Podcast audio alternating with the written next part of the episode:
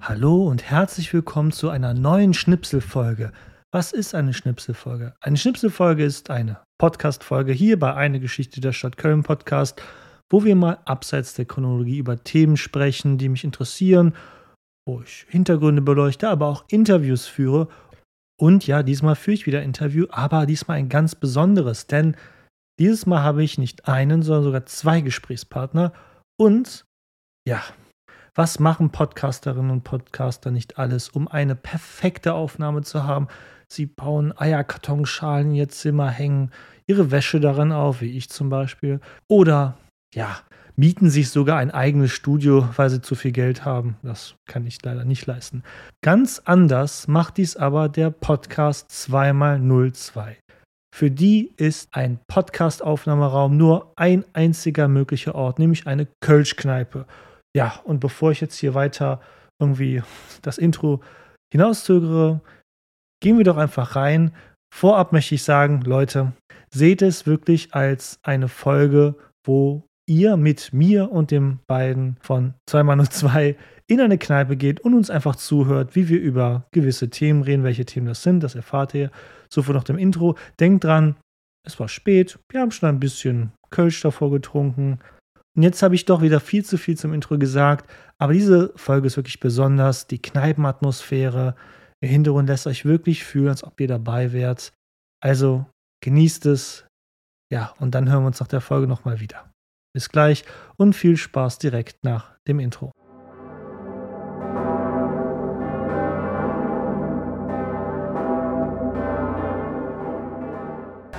Der Köbus drängt sich durch die Reihe.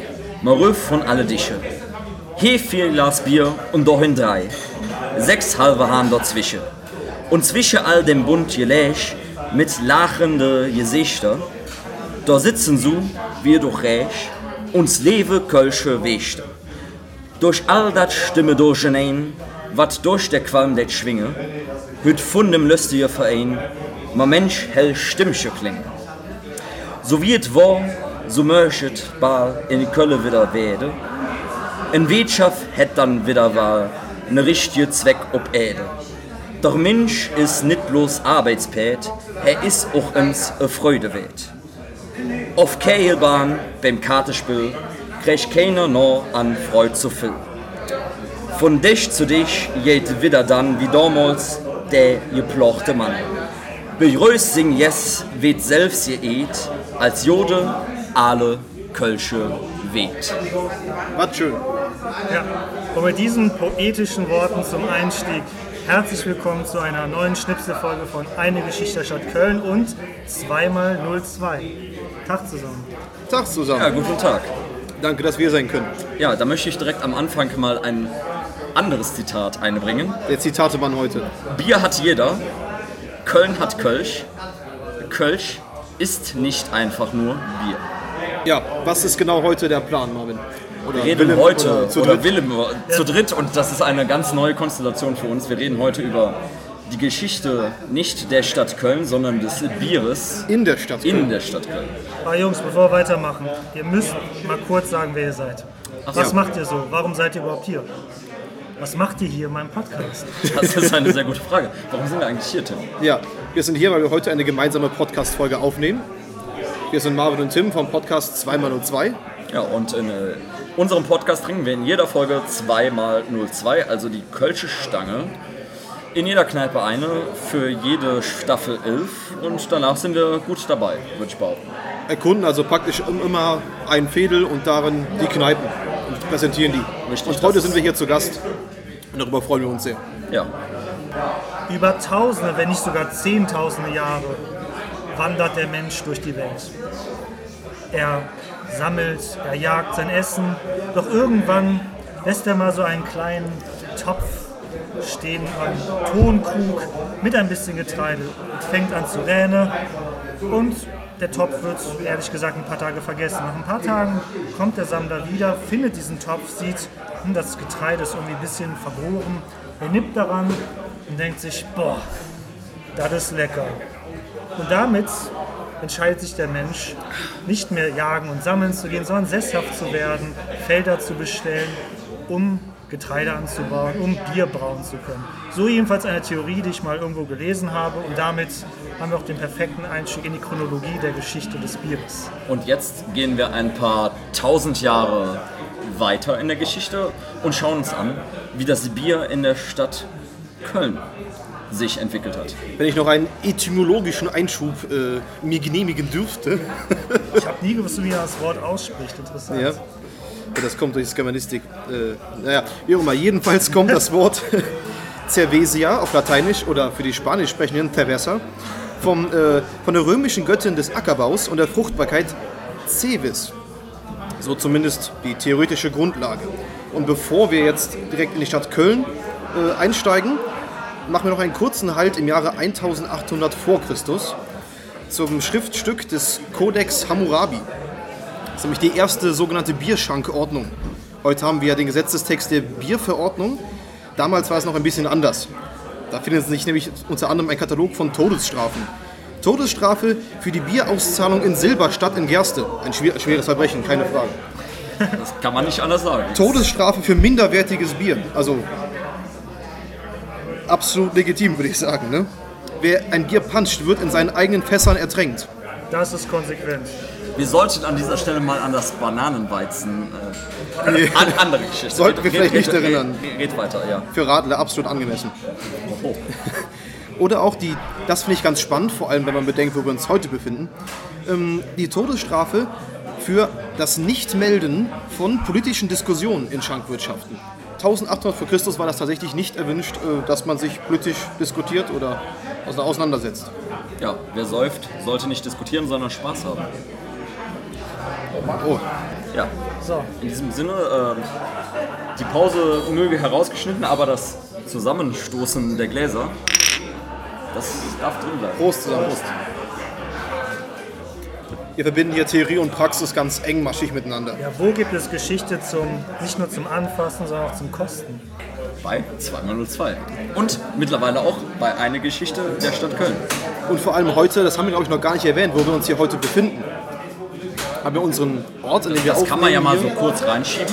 Wir sind hier in der, in der Kneipe zur kleinen Glocke. Das ist direkt neben äh, der Oper, die immer noch im Bau ist, je nachdem wann ihr das hört. Wenn ihr das in 50 Jahren hört, wird sie wahrscheinlich auch noch im Bau sein, aber schon 200 Milliarden verschlungen haben. Weißt du, mein Opa, der war ja damals noch In der Oper. in der Oper. Nee, Das erzählt er jedes ohne, Mal. Ohne Sein Quatsch. Opa war in mein Oper. Opa war Opernschneider in der Oper, als die Oper zu Köln noch die Oper zu Köln war. Das ist aber eine ganz Andere, Geschichte. Wir steigen jetzt zurück. ein wieder in die Geschichte der Stadt Köln, wo wir auch heute zu Gast sind, Marvin. Was hat sich denn ereignet im Jahr 873 hier in Köln? 873, das ist meinen Aufzeichnungen entschwunden. Da darfst du weiterreden. Das ist nämlich die Ersterwähnung von Bierbrauerei in Köln. Und zwar in der Stiftungsurkunde des Klosters Gerresheim. Genau. Seitdem sprechen wir sozusagen von einer kölschen Brautradition, wenn man das dann so will. Da gibt es aber noch ein anderes Datum, was vielleicht ein bisschen realistischer ist. Nämlich, Bist du gerade gedanklich im Jahre 1396? genau da denke ich gerade Dann, dran. dann würde ich davor noch einschieben, Ja. ähm, dass die Brauerei Gaffel, also die mittlerweile der Kölner Brauereiverband e.V., sehr historisch geprägt ist von äh, Sankt Peter von Mailand, dem äh, Schutzpatron. Das ist irgendwo im 13. Jahrhundert zu verorten. Ist jetzt für uns auch gar nicht äh, so interessant. Viel interessanter ist, ähm, dass die Brauereigaffel als eine von 22 äh, Gaffeln, also das ist im Prinzip sowas wie Zünfte, Gilden, Wer da- dazu mehr wissen will, können nochmal in unsere Folge zum Jolde Kappes reinhören, wo wir ein bisschen darauf eingegangen sind. Richtig. Auf jeden Fall ähm, wurde diese Brauereigaffel am 14. September 1396 und das ist Zum Stand, Stand der Aufnahme dieser Folge gestern vor 627 Jahren gewesen. Da wurde ähm, diese Brauereigaffel als eine von 22 Gaffeln und man muss dazu sagen, mehr als 22 Gaffeln durfte es nie geben. geben, ähm, wurde diese Brauereigaffel in einem Verbundbrief Verbunden. Verbunden konstituiert. Und das ist ein Jubiläum, und das, auf das man mal posten kann, finde ich. Du merkst, Willem, wir übernehmen äh, deinen Podcast so ein bisschen. Möchtest du noch ein bisschen was sagen? Ja, Verbundbrief, muss ich gestehen, muss ich mich noch ein bisschen anlesen. Ich habe noch gelesen, dass es später noch einen Transfix-Brief gab, weil man dann nochmal Neuerungen darunter dran geheftet hat. Aha. So. Deshalb, Das jedenfalls, was ich, was ich zum Verbundbrief gelesen habe, ist ganz spannend, weil das knüpft auch so ein bisschen an deine aktuell letzte Folge an, dass nämlich dort die Beteiligung von verschiedenen Ständen zwischen Genau. den Brauern drin war und dass das Bewusstsein als Bürgerschaft auch dadurch so ein bisschen sich... Äh, davor war es halt, dass, wenn ich mich jetzt nicht wirklich irre, 15 noble Familien Köln regiert haben und sich die Pöstchen zugeschoben haben. Kölschen Krümel gab es halt schon immer. Und eben Das, hört auch nie auf. mit 1396 dann aber auch die Handwerker vor allem ne, rebelliert haben, weil sie einen Teil des Kuchens mit haben. Richtig, der untere Stand im Prinzip. Ne? Also die nicht noblen Bürger, die sich da irgendwo ver verbunden haben in den Verbundbrief. verbunden haben. Das Spannende ist nämlich, dass jeder Kölner Bürger in einer Gaffel sein musste. Irgendwann gab es eine Pflicht dazu, weil darüber auch die Wehrpflicht geregelt war. Und so hat man da eine sehr genaue Aufzeichnung. Und jetzt der Nerd-Fact sozusagen, die Gaffel, äh, der Brauer war die Gaffel Nummer 13 von den 22 Gaffeln. Und das ist ja an für sich eine Unglückszahl. Was aber auch sehr interessant ist, neben dem ersten Schutzpatron der Brauergaffeln, Sankt Peter von Mailand, wurde irgendwann, nachdem er im Jahre 1248, was nebenbei gemerkt auch ähm, die Grundsteinlegung des Kölner Doms war, wurde ähm, Albertus Magnus als zweiter Patron, der irgendwann halt auch heilig gesprochen wurde, ähm, als zweiter Patron der Brauerei Gaffeln bestimmt. Albertus Magnus ähm, wird dem einen oder der anderen vielleicht auch etwas sagen, weil es ja, da wo die Universität zu Köln heutzutage sitzt, die ja auch schon seit 1300 noch was äh, da sitzt, da gibt es den, ja, also zumindest die erste Version, du Ja, es ist ein bisschen. so, ja, äh, es ist ein bisschen naja. komplizierter ist als, kompliziert, ja. als wie ich das jetzt hier gerade ähm, ausführe, aber Albertus Magnus, Das war einfach ein der große Gelehrte seiner Zeit einfach. Ja. richtig. Aber auch Staatspolitiker, er hat zwischen Bürgerschaft und Erzbischof verhandelt. Es war ja noch vor der Schlacht von Worringen, wo das ja endgültig das Band zwischen Bürgerschaft und Erzbischof zerschnitten wurde. Und der wurde entsprechend auch als äh, zweiter Schutzpatron der Kölner Brauereigaffeln ins Amt gehoben. Das ist nicht das richtige Wort Schutz, dafür. Schutz patroniert praktisch. Schutzpatroniert. Ja, sonst würde ich nochmal dazwischen grätschen und anmerken, dass es nämlich im Mittelalter da so verschiedene Arten von, von, von Bieren gegeben hat. Es ist gar nicht so üblich, dass wir, also heute trinken wir ein Hopfenbier. Aber bevor man zum Hopfen gekommen ist, hat man da einen Kräutermix für benutzt. Der auch immer kann sehr im Prinzip auch sagen, dass Kölsch, auf das wir ja so lokalpatriotisch schwören, das gibt es noch gar nicht so lange, richtig? Das stimmt auch. Aber selbst das Hopfenbier hat sich eigentlich erst so gegen 1500 durchgesetzt. Es gab nämlich vorher das sogenannte Grütbier, was ein altes Wort für Kraut ist. Auf eben jenen Kräutermix bezogen. Und äh, das wurde erst 1495 verboten und dann hat sich so das, das Hopfenbier durchgesetzt, was im Allgemeinen heute auch in anderen Biersorten so der Standard ist, sag ich mal. Ne? Ja. Und interessanterweise kam dann, du hast jetzt gerade 1495 Ja. angesprochen, ähm, ein paar Jahre später, im Jahre 1516, was sich dann ähm, über das deutsche Gebiet, was ja damals, also Deutschland, in dem Sinne gab es ja zwar noch nicht, aber da hat sich das in Anführungszeichen deutsche Reinheitsgebot im Jahre 1516 durchgesetzt. Das wurde von einem ähm, bayerischen Herzog, nämlich äh, dem Wilhelm dem vierten, äh, passend zu Wilhelm, das ist ein, quasi ein Namensvetter von dir. Wilhelm Vierte äh, von Bayern, ein Herzog, der hat das durchgesetzt, dass eben Bier nur aus vier Bestandteilen bestehen kann oder darf. Nämlich Malz, Wasser, Hopfen und Hefe. Und dieses Reinheitsgebot ist tatsächlich bis Heute. heutzutage das älteste Nahrungsmittelgesetz Ja? in dem Sinne Das der Welt, nicht, das ja. es gibt. Ja. Und äh, genau, das war im Jahre 1516. Ja, dazwischen gibt es auch noch eine ganz spannende Entwicklung hier in Köln. Da hat mich ein Bier aus Norddeutschland, das sogenannte Keutebier, Einzug gewonnen. Und hier habe ich eine kleine Quizfrage an die Zuhörer oder an euch beide. Und zwar handelt es sich An bei uns dem. beide. Oh, war ja. Das Oh, ist, das, also ich weiß nicht, ob man das wissen kann, man kann sich eigentlich auch relativ erschließen. Das Keutebier war nämlich ein sogenanntes Dickbier und hat mit dem lokalen Dünnbier konkurriert. Und jetzt wäre die Frage, wofür steht die Bezeichnung dick und dünn? Vielleicht für die Anzahl an gelösten Stoffen, sprich Kräuter im Bier. Also für die Viskosität. Wie der Chemiker sagen würde, für die Ja, ich, ich bin ja Chemiker von Beruf aus. Das erklärt vieles. Willem, was sagst du dazu? Was wäre deine Vermutung? Dick und dünn Bier. Vielleicht auch die Art des Alkoholgehaltes. Das ist nämlich tatsächlich auch die richtige Antwort. Oh, das war wirklich So. geraten. Das heißt, das Dünnbier hat weniger Alkoholgehalt wie das Dickbier.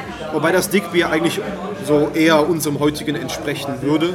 Aber tatsächlich ist es das Dünnbier, also vom heutigen Alkoholgehalt, ein Dünnbier wäre jetzt ein Radler ungefähr. Ne? Aber da muss man ja auch dazu sagen, äh, damals waren ja die Trinkwasserqualitäten auch Genau. nicht so gut. Und da war es deutlich hygienischer, Bier zu trinken, was dann vielleicht einen Alkoholgehalt von 3% hatte und entsprechend desinfizierend gewirkt. Aber da, da kommt, ja, Willem. Ich möchte nur einen Einschub machen, da gibt es einen YouTuber, ich weiß, dass er, glaube ich, manchmal bei mir reinhört, wir nennen keine Namen, der ist ein vehementer Gegner dieser These. Ja? Aber Okay. ich kann da leider auch nicht mehr zu sagen. Ich würde sagen, in Köln war es auf jeden Fall dreckig, wenn 40.000 Menschen Ja. so eng Raum leben. Und ich finde diese These sehr schlüssig. Zumal, wenn man sich Köln heutzutage anschaut, es ist sehr dreckig. So. Naja, Ich möchte jetzt nicht gegen meine Heimatstadt schießen, um Gottes Willen. Ich liebe diese Stadt, aber stell dir das mal im Mittelalter vor. Nein, aber vorstellbar jetzt, wäre es jedenfalls, ja. ich, ich finde es eine sehr schlüssige These, aber Ich persönlich auch. Aber wie gesagt, macht Ja. euch darauf gefasst, es wird Stimmen geben, die werden sagen, "Hö, das habe ich aber woanders gehört. ja. Aber ich glaube, und da müsste ich mich jetzt auf äh, deine äh, Autorität verlassen, so die Geschichtswissenschaften, das ist ja auch nicht immer so eindeutig, oder? Also, da, da weiß man nicht immer so. Ja. Also, da wurden, mir wurden so viele Mythen kaputt gemacht im Laufe meines Studiums. Ja. ja ist- Es, ist, es ist immer im Wandel. Ja. Geschichte ist ja nicht Vergangenheit, sondern Geschichte ist interpretierte Vergangenheit, ohne jetzt zu philosophisch zu werden. alleine diese Sache, das dunkle, und ich mache hier bewusst sehr dicke Anführungszeichen, das dunkle Mittelalter, das ist ja auch schon Ja, das stimmt auch eine wieder. falsche Einstellung. Also, Bleiben wir aber doch mal direkt beim Mittelalter und bleiben wir vielleicht auch beim so einem kleinen Quizformat. Und zwar hatte nämlich die äh, Kölner Brauerschaft ein riesiges Problem im Mittelalter, nämlich eine gewisse Anzahl von Klöstern, die auch zum Brauen berechtigt waren. Und ähm, es hat sich dann nachher relativ erübrigt, aber es gab in Klöstern verschiedene Arten von Bieren. Und dann wäre jetzt die Frage, was wäre denn im Kloster ein sogenanntes Nonnenbier? Ein Nonnen, Ein Nonnenbier, ja. also ein Bier für die Frauen. Das wäre jetzt eine mögliche Antwort. Auch für euch gerne zum Mitraten zu Hause. Ja. Ist es nicht so, dass die sogar stärkeres Bier gemacht haben, weil man irgendwie in der Fastenzeit Bier mit höherem Alkoholgehalt trinken darf? Das weiß ich gar nicht. Ich habe mal gehört, Fastenbier, das darf man in der Fastenzeit trinken, das hat einen höheren Alkoholgehalt. Das ist Ja. jetzt gefährliches Halbwissen von mir, aber ich weiß, dass Interessant. Eigentlich eine Brauerei nahe des Heumarktes, um mir keine Schleichwerbung zu machen. Also mein, meine. Assoziation mit Nonnenbier wäre jetzt erstmal so dieses typische Stereotyp, Frauen vertragen weniger. Dementsprechend wäre Nonnenbier ein weniger alkoholgehaltiges Bier, aber dein Kopfschütteln Ich, ich sagt schon, löse dass es es mal nicht auf. stimmt. Und Ja. zwar ist es nur eine Abwandlung. Eigentlich steht es für das 9 Uhr Bier. Es hat sich so entwickelt. neun- Und es ist das Bier, was man um 9 Uhr trinkt. Morgens oder abends? Vor 9, nee, nach 9 Uhr ist vor 9 Uhr. Also, Ja, kein Bier vor vier, es ist Ja, immer ja, irgendwo genau. vor vier und nach vier so. ja. Jedenfalls ähm, ist in der Bibel überlief überliefert, dass Jesus äh, zur 9. Stunde im Kreuze Durstqualen hatte und deswegen gibt es ein 9 Uhr Bier im Kloster, was sich irgendwann verschleift hat zum Nonnenbier. Weil er ja auch ganz sicher nach Bier gedürstet hat und nicht nach Wasser. Das ist jetzt eine Interpretation, die man in so Kloster vielleicht treffen würde. Er hat aber, glaube ich, Essig bekommen. Wenn ich noch Ja, die ich meine Bibel auch. richtig Ich möchte, ich möchte nicht sagen, dass das asozial ist, aber Man kann es als Bier interpretieren, wenn man das so möchte. Im Kloster im Mittelalter wird das also ganz jedenfalls. ehrlich, nach Essig habe ich noch mehr Durst wie. Ja. Ja. Achso, das jetzt. Ja. Ja. Okay, dann gibt es noch das Bier, das nennt sich ein Paternus. Hör mal, also da kann ich ja mit meinen Aufzeichnungen hier einpacken. Was ist das denn? Was, was, Ich was, darf auch, auch, auch mal gerne sagen, wo ich dieses schöne Wissen Aber habe. Paternus ist ja Vater. Das, Das ist schon mal, schon mal, schon mal, schon mal nicht, nicht schlecht. Also vielleicht als kurzen, kurzen Zwischeneinschub. Es gibt ein Buch von Herbert Sins, 1000 Jahre Kölsch Bier, wo ich das meiste oder das meiste hergezogen habe, was ich gerne empfehlen möchte an, an dieser Stelle. Und Paternus von Pater, das ist schon ganz richtig. Hast du auch noch einen Tipp, wo wir, was vielleicht der Paternus dann sein könnte für eine Sorte von Bier? Wobei, jetzt hast du mich aber voll auflaufen lassen. Das kann ich ja mal auflösen. Also das Paternus ist tatsächlich das für, den, für die Patres, also für die höheren, das hat einen höheren Alkoholgehalt. Und dementsprechend gibt es dann noch das Conventus. Das wäre jetzt die letzte Frage, das wäre dann das Conventus. Das, Das Konventionelle. Nein, für die Mönche, ne, oder? Die im Konvent leben. Wahrscheinlich, ich, das ist jedenfalls das, das dünne Bier, das dünne Bier, also das weniger Alkohol, halt Vielleicht für den halsvolle, Alltag dann. genau, für die, für die niederen Brüder sozusagen. Und die Patres, die haben dann das stärkere Bier. Das war sozusagen eine Ordnung. Also wieder soziale Ungleichheit auch innerhalb. Sogar, sogar im Kloster ist es, ist es verrückt. Aber Tim, weißt du, was mir wirklich Angst macht? Das Nämlich. ist gerade mal die erste A4-Seite und du hast danach noch. Nein, ach Quatsch, Mann. Ihr habt DIN A4-Seiten, ich habe keines. Ja, wir äh, schüchtern Willem gerade, was das angeht. Wo bist du denn jetzt gerade zeitlich gesehen? Zeitlich Kann ich gesehen. da irgendwo anknüpfen mit meinem Ja, Wissen? kannst du sehr gerne machen. Ja, sehr gerne. Nebenbei gemerkt, kriegen wir nochmal Eine Äh, Runde. zeitlich anknüpfen täte ich dann wahrscheinlich. Wir haben jetzt einen sehr großen zeitlichen Sprung, weil das Bier hat lange Zeit nicht viel gemacht. Es war ja auch so, also dieses typische Kölsch, das gibt es in dem Sinne ja noch nicht. gar nicht so lange. Ne? Das können wir noch Absolut nicht. Also dieses, das was es mittlerweile von Gaffel und ich glaube auch von Söller und anderen Brauereien, das, Wies. das Wies, das ist ja eher das urtypische. Aber das typische Kölsch ist ja ein gefiltertes, obergäriges Bier. Was das bedeutet, darauf gehe ich gleich noch. Und ähm, es ist tatsächlich so, also die Generation unserer Eltern, ich unterstelle jetzt Willem auch mal, dass er irgendwo da die Generation seiner Eltern hat, so viel älter wie wir bist du ja nicht, die hat das noch miterlebt. Nämlich, Oh, da kommt neues Kölsch. ich rede jetzt erstmal über die Kölsch-Konvention. Sehr gerne, sehr gerne. Nämlich Ja. die Kölsch-Konvention aus dem Jahre 1986. Und wenn man sich das mal so überlegt, also ich bin 2000 geboren, ich bin aus dem nicht echten Jahrtausend, würde Tim jetzt sagen, der Ende 99 geboren ist. Wie auch immer, Kölsch-Konvention von 1986 und ich finde, das ist wirklich in der Kölsch-Geschichte ein entscheidender Punkt. Also das Kölsch-Bier, das gab es schon vorher. Aber die Kölsch-Konvention von 1986, da haben sich die 24 Brauer, ich nehme jetzt mal Ja, den männlichen. Terminus, es waren wahrscheinlich damals nur Bauer, zusammengetan und haben gesagt, hör mal, Kölsch, das ist nicht nur ein Bier, das müssen wir jetzt irgendwie mehr oder weniger Trademark. Trademarken markenrechtlich schützen. Und seit dieser Kölsch-Konvention 1986 ist Kölsch eine geografische Herkunftsbezeichnung. Das heißt, so viel wie Champagner. so ähnlich wie Champagner aus der Champagne. Kölsch darf nur in Köln gebraut werden, es sei denn, dass es Kölschbrauereien gibt, die vor 1986, und da gibt es derer, soweit ich weiß, drei, die vor 86 schon Kölsch außerhalb der Stadtgrenzen gebraut haben. Außerdem muss Kölsch dem Reinheitsgebot, was wir vorhin erwähnt haben, entsprechen. Und es wurde gesagt, dass Kölsch ein helles, hochvergorenes, hopfenbetontes, obergäriges Hellbier, ja, das steckt im Hellen schon drin, ist. Und gefiltert. Und, ganz genau, Das ist schiebe ich, das schiebe ich es, nur rein. Es muss gefiltert sein. Das heißt, du musst durch das Kölsch durchschauen können. Das will Nicht ich- wie durch das Wies. Das wollte ich nur einwenden, weil ich schon mal Bier gebraut habe und ich wollte Ja? es genauso wie Kölsch. Es ist total einfach, wirklich. Ja? Es ist nicht so und ich habe nicht ein Kit auf Amazon gekauft. Ich habe es wirklich mit einer Mülltonne, einem Band, äh, mit einem Bettspanntuch und einem gut. alten Kessel auf Ebay gekauft gemacht. Aber ich durfte es eigentlich nicht Kölsch nennen, obwohl es wirklich auch sehr hopfig war und so weiter, weil ich es nicht gefiltert hatte. Ich habe keine Filteranlage zu Hause. Und das, genau das ist der Grund, warum das Böllbier, was es in der Uberschenke und im Alcazar, wer dazu mehr hören möchte, Folge Uberschenke aus der letzten Staffel 202, elfte Folge. Das Böllbier, das war eine lange Zeit lang nicht gefiltert und durfte deswegen nicht Kölsch genannt werden. Mittlerweile wird es gefiltert. Aber das ist eine andere Ich fand es Geschichte. vorher leckerer, muss ich einfach sagen. Es ist dann Ja. Bier nach kölnischer Art. Das darf nicht Kölsch heißen. Genau, wie das Wiener Schnitzel.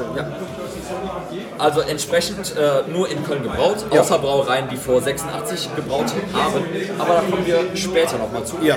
Und die Kölner Brauereien, derer damals 15 oder 17, ich bin mir nicht ganz sicher, Die haben sich darauf verständigt, dass dieses Kölsch nur in der Kölner Stange, das heißt, nach meinem Verständnis, nur in einer 02-Stange ausgeschenkt werden darf.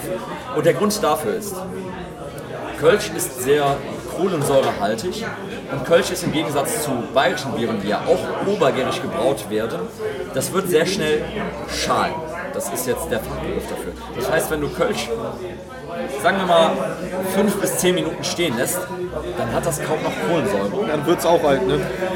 Genau, wer Kölsch zu lange stehen lässt, der kriegt alt. Und dann, dann, dann schmeckt es einfach nicht. Deswegen, und da mögen die Bayern jetzt noch sagen, was sie wollen, deswegen wird Köln in den ganz, ganz dicke Anführungszeichen Reagenzgläsern ausgeschenkt, weil dann ist es immer frisch, dann ist es immer kalt Und die Oberfläche ist klein. und du hast eine kleine Oberfläche, Genau. über die wenig CO2 entweichen kann. So. Und außerdem, du kriegst immer schnell ein Kölsches Bier. Aber das ist dann eine Eigenart, die daraus resultiert, dass der Kölsch Kürbis dir immer vielleicht auch mal ungefragt ein Bier vor die Nase setzt. So, Zur Kölsch-Konvention. zur Kölsch-Konvention. Jetzt hast du da noch was zu ergänzen, Tim. Soweit nicht. Soweit nicht. Dann hätten wir, was wir eigentlich für unsere eigene Folge geplant hatten, aber weil es an dieser Stelle gut passt, eine Quizfrage für den Willem. Ui. Uiuiui. Schaffst du es, Willem? Ganz im Sinne Du darfst aufschreiben. des, du darfst gerne aufschreiben, im Sinne des Kölner Wappens mit den elf Tropfen für die elf, meinetwegen tausend Jungfrauen, 11.000. elf Kölsch-Sorten zu nennen. Ja klar, ich schreib's mal runter. Schreib sie mal runter und du darfst deinen Gedankenprozess gerne äh, verfolgen. Also wir nehmen erstmal die großen, Reisdorf, Das ist eine. weiß nicht ob es mit Doppel S Ja, ist ja egal. Gaffel, Zwei, Sion, drei, Sünner, falls es noch zählt, sind Ja, ja zählt. aufgekauft worden, Mühlen, ja, Ja, Lohnbräuer zählen auch. Lichmodes. Sechs. Ah, schön, dass du richtig. Manchmal weiß ich nicht, ob es die noch gibt. Wenn ich welche nenne, die es nicht mehr gibt, müsste es mir sagen. Zunft. Gibt es noch? Ja. Es gab auch mal, es gab auch mal Augustus und Agrippina Kölsch. Bin ich echt traurig, Es gab dass einen ich Agrippina Das Kölsch. ist lange her. Du hast aber sieben gerade. Schreckenskammer. Ist, Sehr schön. Wie viel haben wir denn jetzt? 1, 2, 3, 4, hast 5, gerade 6, acht. 7, 8, 9, 10. Das ist jetzt der Vorführeffekt natürlich. Was sind denn so welche, die ich nicht mag? Oh, das sollte ich nicht sagen. Äh, hier, Kölner Arena hatte früher Gilden. Inzwischen haben sie es Ja. gewechselt, glaube ich. gewechselt? Nee, die haben wir, glaube ich, immer noch. Immer noch? Also letzter Stand meines Wissens gilt. Ich weiß es nicht. Gilden, da bist du bei neun. Äh, ja, Pefke natürlich. Die, Zehn. Du kannst auch gerne mehr als elf sagen, aber elf ist so der wie heißt das nochmal? Was ich auch sehr gerne. Hellas natürlich. Hellas, da sind wir bei elf. Elf hat er geschafft. Du kannst jetzt gerne auch noch weiter darüber hinaus sagen. Wobei, eigentlich ist die Mission erfüllt. Soweit. Mission ist erfüllt. Guck mal, ey, Leute, ich habe früh noch nicht, was ich gerade trinke. Früh, so nämlich. So, Das da ist sind, wir, Nummer zwölf. da sind wir bei 12 Aposteln. Wenn, wenn, wenn ich, sehr schön. Wenn ich ergänzen möchte, äh, täte ich noch sagen Sion. Das haben wir haben wir schon. Haben wir schon, haben wir, das haben wir schon. Ähm, dann Ich habe lass in meinem mich Kopf sagen, gedacht, welche mag ich, welche nicht. Dann lass mich sagen, ich habe ja hier Aufschriften. Nee, wir haben noch Ratskölsch oder Nämlich, Küpperskölsch. Küppers Und- hab ich ja, auch und, schon mal. Und das ist, worauf ich hinaus wollte. In dieser ähm, Kölsch-Konvention sind vertreten, lass mich gerade schauen, ich glaube 17 Kölsch. Kölsch. Sieb, ja, 17 Kölsch. Eines davon kannte ich nicht, nämlich das Bischof-Kölsch. Kenne ich auch Das gibt nicht. es auch gar nicht mehr, oder? Das gibt es wahrscheinlich nicht mehr. Das ist eins der wenigen Kölsch, die außerhalb von Köln gebraut wurden, nämlich in Brühlfochem. Dann habe ich aufgeschrieben Domkölsch, Ja, Dom, ja natürlich, Domkölsch. Gaffel, Ganser Kölsch, was in Leverkusen Da habe ich gerade wird. überlegt, ob ich schreiben soll. Da dachte ich, Ja. das gibt's nicht mehr. Ganser in Leverkusen, Gilden, das ist Köln-Mühlheim, Küppers, Mühlen, Hefgen, Peters, Peters. Natürlich Reisdorf, Peters. Richmodes, Schreckenskammer, Sester, Sion, Sünner und Zunft. Und Zunftkölsch ist in Wiel-Ballstein. Es gibt aber mittlerweile auch. Ja, es gibt Also mittlerweile außer auch andere. Bischof kenne ich alle. Es gibt mittlerweile auch andere, so wie äh, Schmitzkölsch, was Schmitzkölsch. ich sehr. Oder Traugott Simon brauen auch in Kölsch. Ja. Aber Ja. dementsprechend, es gibt relativ viele. Und das ist jetzt keine Quizfrage, sondern ein, eine allgemeine Frage für dich. Was sind von diesen Kölschsorten deine drei Lieblingssorten. Kann ich, vom Fass aus, weil das ist immer das Beste, finde ich. ja, es klingt so hipstermäßig leider, aber ich habe immer Mühlen am liebsten gehabt. Sehr schön. Sogar, und tut mir leid, sogar mehr als Pefken. Ich weiß, dass Pefken heutzutage das beste Das ist ist in vielen Augen. Da bin ich ganz bei dir. Mühle und Pefken bin ich auch schon voll dabei. So, Dann, also ist Pefken auch dabei oder ist jetzt erstmal Mühlen Pefken, auf? Pefken wäre auch Mühlen und dabei. Pefken, okay. Und ja, ich mag es einfach, weil es direkt neben St. Ursula ist. Schreckenskammer. Das sind meine drei Lieblingskölsch und du bist Und ich weiß- Symp- Sympathiepunkte. Nee, ich sag's halt nur, weil Schreckenskammer ja auch einen Hype wieder hat seit Ja. einem Jahr oder so. Das sind also, wir haben das noch nie gesagt. Ich, Marvin, ich sage jetzt mal meine drei Lieblings und das ist in der Reihenfolge Schreckenskammer auf Platz 1, seitdem das Gaffel im Werk 2 bei mir in Delbrück das vom Fass hat. Dann Mühlen und dann Pefken, aber die teilen sich so den Platz 2. Und das sind meine drei Lieblingskölsch. Auch Tipp jetzt. Also, dass wir. Marvin, dass du nicht die drei selben Lieblingssorten haben, das wundert mich nicht. Aber dass jetzt Willem auch noch im Club von diesen ist- dreien ist, das das, ist ist, einfach äh, schön. Das für mich ist die genau gleiche Reihenfolge wie bei dir. Mühlen ist mein All-Time-Favorite, Pefken und, ich bin- dann Schreckenskammer. Ja, und ich bin bei allen drei, die sind alle sehr nah beieinander, aber seitdem es Schreckenskammer halt in Delbrück bei Für mich wird an Mühlenkölsch niemals irgendwas dran kommen. Das ist für mich einfach. Aber ja. wir sehen uns in der Malzmühle wieder. ja, sonst würde ich mal überschreiten zum Zunfthaus. Oder hast du noch was zu erzählen zur Kölsch-Konvention? Nicht zur Kölsch-Konvention, aber ich könnte auch noch was zur Ober- und Untergärung erzählen. Das können wir vielleicht dann im Anschluss anschieben, oder? Dann, dann machen wir. Ich habe noch was Schönes zum Zunfthaus zu erzählen. Wenn man nämlich ein Braumeister werden wollte, gab es eine ja, im Mittelalter sehr lange gültige Regel, dass man vier Lehrjahre hatte und zwei Gesellenjahre, also sechs Jahre Ausbildung und anschließend ein Meisteressen. Zu dem Meisteressen, was man geben musste, so ähnlich wie ein Meisterstück, kamen dann 100 bis 120 Brauer und ihre Frauen und dafür gab es dann sozusagen das Zunfthaus.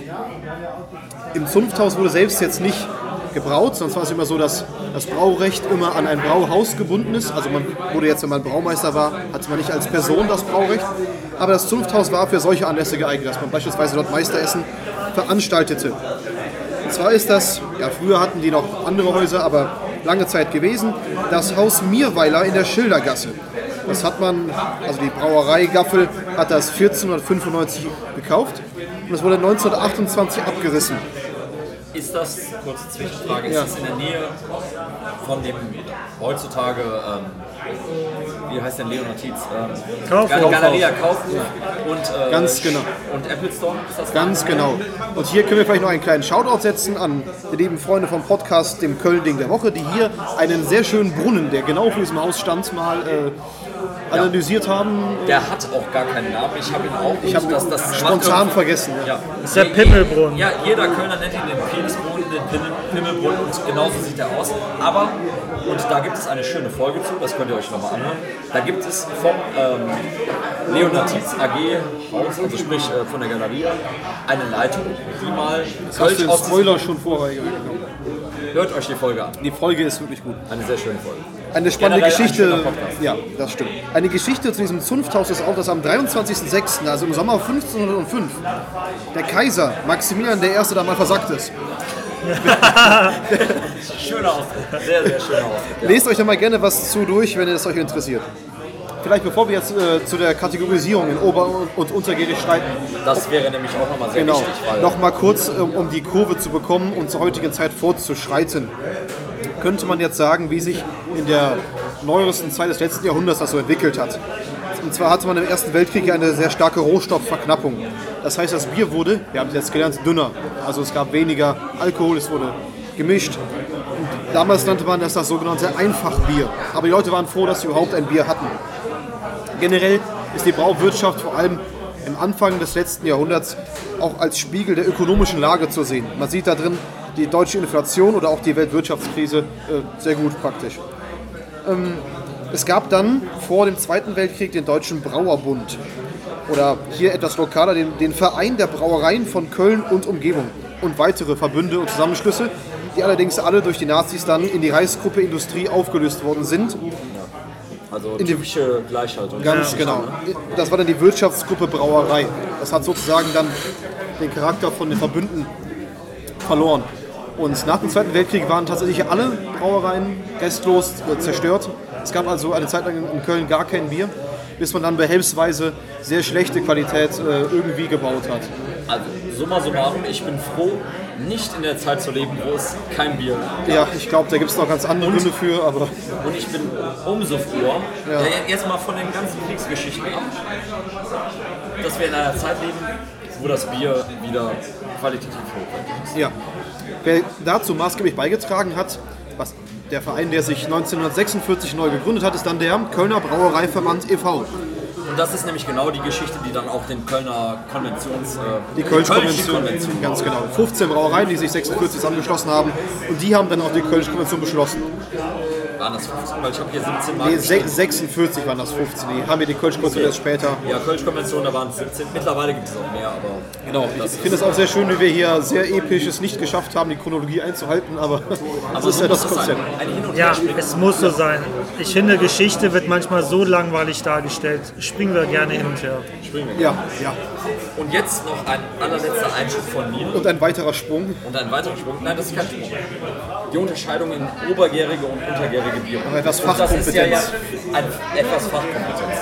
Jetzt von äh, dem Herrn äh, Chemiker aufgedröselt. Ja, Nämlich, Bier wird ja prinzipiell unterschieden in obergärig und untergärig. Und ich muss zugeben, ich habe mich da auch selber zu einlesen müssen, was dieser Unterschied ist. Der Unterschied äh, zwischen der Obergärung und der Untergärung liegt in der Art der verwendeten Hefe. Es gibt obergärige und untergärige Hefestämme. Die obergärigen Hefestämme, die werden bei höheren Temperaturen, die zwischen 15 und 20 Grad Celsius ungefähr ihr Maximum an äh, Alkoholeffizienz äh, ausbauen. ausbauen kriegen, äh, da, da sind die ungefähr. Entsprechend viel CO2 wird da hergestellt bei dieser. Also das ist, das ist ja immer so irgendwo, man hat Wasser und irgendwelche Zucker, die werden zu ja, Enzym. ja, wie, wie, wieder Wasser und CO2. Also es entsteht CO2. Dieses CO2 bei der obergärigen Hefe, das ist mehr. Das sorgt dafür, weil CO2 ist ja ein Gas, das sorgt dafür, dass die Hefe sich ganz nach oben in diesem Sud bewegt. Das heißt, die Gärung letztendlich, die findet hauptsächlich an der Sudspitze statt. Also Obergärung, die hohe Gärung Außerdem äh, findet die Gärung da oben, weil halt auch mehr Kontakt zur Oberfläche, mehr Sauerstoffkontakt, die Hefe gärt schneller. Das sind irgendwo zwischen 4 und 14 Tagen, das kann immer unterscheiden. Jetzt das Frühkölsch, was wir hier haben, das hat auch nochmal so eine Spezialgärungsgeschichte. Jetzt komme ich nicht drauf, wie das genau heißt. Das kann man auch nochmal nachlesen. Die machen so ein spezielles Verfahren, wie auch immer. Und ist auch noch so ein Ding, die Hefe, wenn die ganz oben drauf liegt, dann ist sie natürlich auch leicht abschöpfbar. Das heißt, du nimmst sie einfach mit so einer Kelle raus und dann hast du dein Bier. Es sorgt auch äh, von der Aromatizität dafür, dass das Bier fruchtiger, vollmundiger und generell aromatischer ist. Biere, die in diese Kategorie zählen, das sind zum Beispiel das Kölsch, bayerische Bier, also bayerisches Helles. Ja. Auch ähm, das Alt, was man in Düsseldorf leider trinkt. Ja, so in die Richtung. Okay. Äh, während die Untergärung entsprechend untergärige Hefestämme sind, irgendwo zwischen 4 und 9 Grad Celsius. Es gibt manche Kulturen, die schaffen auch 14 Grad, aber wie auch immer. Und da sinkt halt die Hefekultur nach unten, weil die halt weniger CO2-Produktion haben. Das ist auch so ein Ding mit äh, Pilz. Bei Pilz sagt man ja immer, das äh, ist nach sieben Minuten ist das so. Ne? Pilzbier nach sieben Minuten, das musst du lange stehen lassen. Und das ist das Schöne an Kölsch, da kannst du eins trinken. Frisch. Das ist ganz schnell, ganz frisch und dann kannst du weiterziehen. Mit Pilz könntest du das nicht machen, weil das braucht halt länger. Ja. Wie auch immer, die Hefe sinkt nach unten, äh, der Gärungsprozess dauert länger, zwischen zwei und sechs Wochen. Aber, und das ist vielleicht auch der Vorteil, diese untergärigen Biere wie Lagerbier, Pilz und so weiter und so fort, viele Sachen, die im Norden getrunken werden, die sind halt auch länger lagerbar. So. Willem, du hast ja schon die praktische Erfahrung. Kannst du da noch irgendwas ergänzen oder äh, was ist denn vielleicht so ein Tipp, wenn man das so, oder ich weiß es auch nicht, wenn man das selbst machen würde oder? Also, wenn ich es richtig verstanden habe, untergäriges Bier braucht auch Kühle, oder? Ja, auch, auch eher als das Obergärige. Eben, das ist, glaube ich, das, was es dann bei, beim Heimbrauen, glaube ich, schwer macht. Beim obergärigen Bier muss, also bei mir war es so, ich musste meinen Malz auf drei Temperaturstufen hochkochen, frag mich jetzt nicht welche, 60, 70 und irgendwie, damit der, ne, die Stärke sich, glaube ich, in Zucker verwandelt oder sowas. Aber wie gesagt, ich finde obergäriges Bier zu machen sehr, sehr einfach. Du musst nur diese Kochstufen einhalten, die Temperaturstufen, füllst es einmal ab und dann wartest du zwei Wochen und kannst es einfach trinken. Ich glaube, es ist tatsächlich leichter. Aber das Interessante ist auch, historisch gesehen, war diese Unterscheidung in obergäriges und untergäriges Bier einfach auch sehr von der Temperatur abhängig. Also hattest du die Möglichkeit, bei geringeren Temperaturen was zu machen im Keller oder so, dann machst du halt untergäriges Bier. Wenn es halt was wärmer war, machst du halt obergäriges Bier. und daher kam auch so diese Unterscheidung.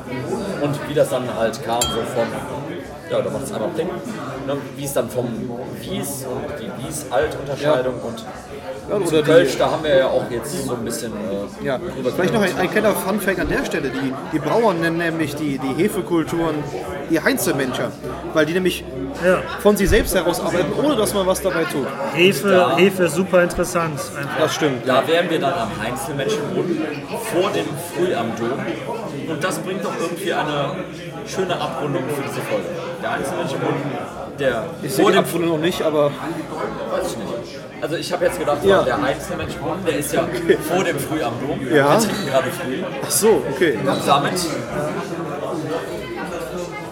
Also, Haben wir eine schöne Abrundung. falls niemand mehr etwas äh, zu dieser Folge zu sagen hätte, Ich hätte sehr wunder was anzumerken. Auch, ich eigentlich auch, aber Ja, dann, würde ich jetzt als in meiner Funktion als Moderator dir erst das Wort geben und dann macht Willem den Abschluss. Weil der hat so wenig geredet, weil wir waren einfach Nein, also- Redeflow. Sonst sag erst mal, was du sagen willst. nee, also wenn, ich, wenn mich nichts irrt, in Köln war lange Zeit untergäriges Bier herzustellen verboten. Deshalb sind ja Leute auch in die eine Kneipe, über die ihr eine Folge gemacht habt, zum Goldenen Kappes gegangen. Das war damals eine Kneipe schön auf weiter Flur vor den Stadttoren Kölns. Und die Kölnerinnen und Kölner sind gerne sonntags dort hingepilgert, um sich eben das untergärige Bier äh, hinter die Birne zu kippen. So. Also ich als Kölner sage ja prinzipiell erstmal obergäriges Bier, weil Kölsch ist gut, aber sehr interessant. Ja. Aber witzig ist noch so als kleiner Funfact, es gibt wirklich äh, historische Zeitdokumente, wo die Pfarrer in der ja, heutigen, klar, in der die Kölner Stadt, das Kölner Stadtgebiet war damals halt die heutige Altstadt, die sich beschweren, dass das Kirchenvolk fernbleibt, weil sie ja alle einen Sonntagsausflug nach Nippes machen, um dort untergäriges Bier zu trinken. Ja, da war es ja wahrscheinlich auch billiger als in der Stadt selbst, dann, wenn man mal so drüber Wahrscheinlich. nachdenkt. Ne? Vermutlich ja. Und auch wenn Nippes damals nur, da komme ich halt her, deshalb weiß ich es halt, auch wenn Nippes nur so zwei, drei Bauernhöfe hatte, da ging richtig die Party ab.